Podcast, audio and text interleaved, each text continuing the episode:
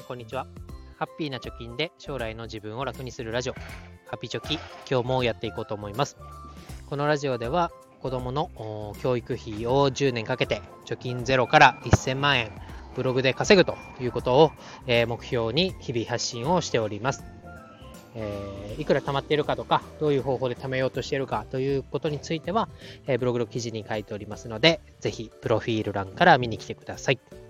えー、今日のテーマは、貯金が確実にできるあの方法ということで、えー、話していきたいと思います。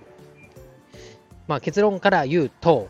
貯金が確実にできるあの方法っていうのは、まあ、お金を使わないこと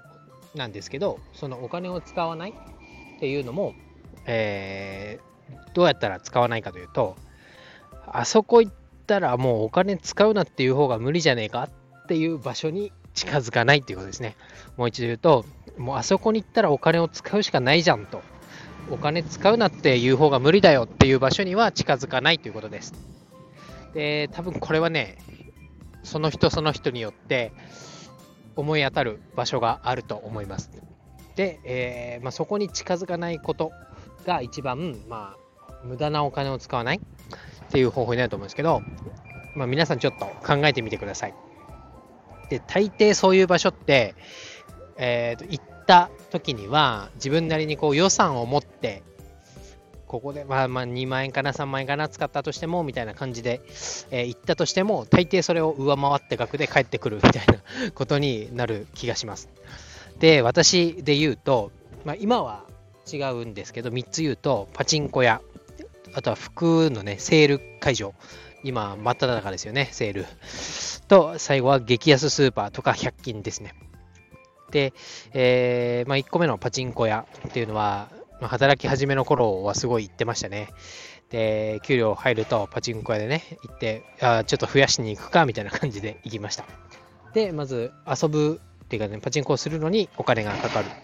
で、当時はタバコも吸ってましたから、えー、パチンコをしながらタバコを吸う。で、タバコ代もかかる。で、タバコ吸うと喉が渇きますから、ジュース代がかかるということで、えー、パチンコをやって、タバコを吸って、ジュースを飲む。そして負けて帰ってくるみたいなところでお金がなくなっておりました。で、2つ目は、えー、洋服のセール会場です。で、洋服好きだったもんで、セールの前から服屋さんに通って、これが安くなったら買おうとかね、この新作が出たら買おうとか、いうふうにこう思って行ってたわけです。で、そうすると、えー、希望のものが安くなってると。よっしゃということで、えー、それはもうカゴに入れますよね。で、その後、これがね、安くなるまで我慢できた俺偉いとか言って、じゃついでにこっちも買っちゃおうかな とか言って、えー、2、3着まとめて服を買い、お金がなくなるということになってました。で、3つ目は激安スーパーとか、え100均の類ですね。ここもね、なんかどうせ来たから買っちゃおうみたいなのとかあったり、100円だから買っちゃおうみたいなことで、まあ、小さい金額、もともと激安なところなんで、小さい金額の浪費にはなるんですけど、これが積もりに積もると、まあ、お金がなくなるよということで、この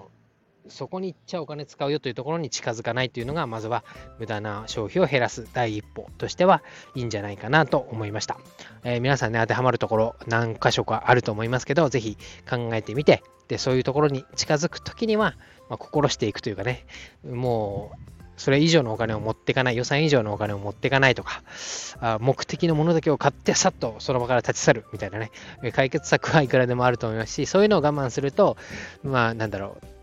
ケチケチして、えー、節約ばっかりするのは嫌だっていうことで、え、大爆発が起こってね、えー、ていうんだっけ、え、ー、と、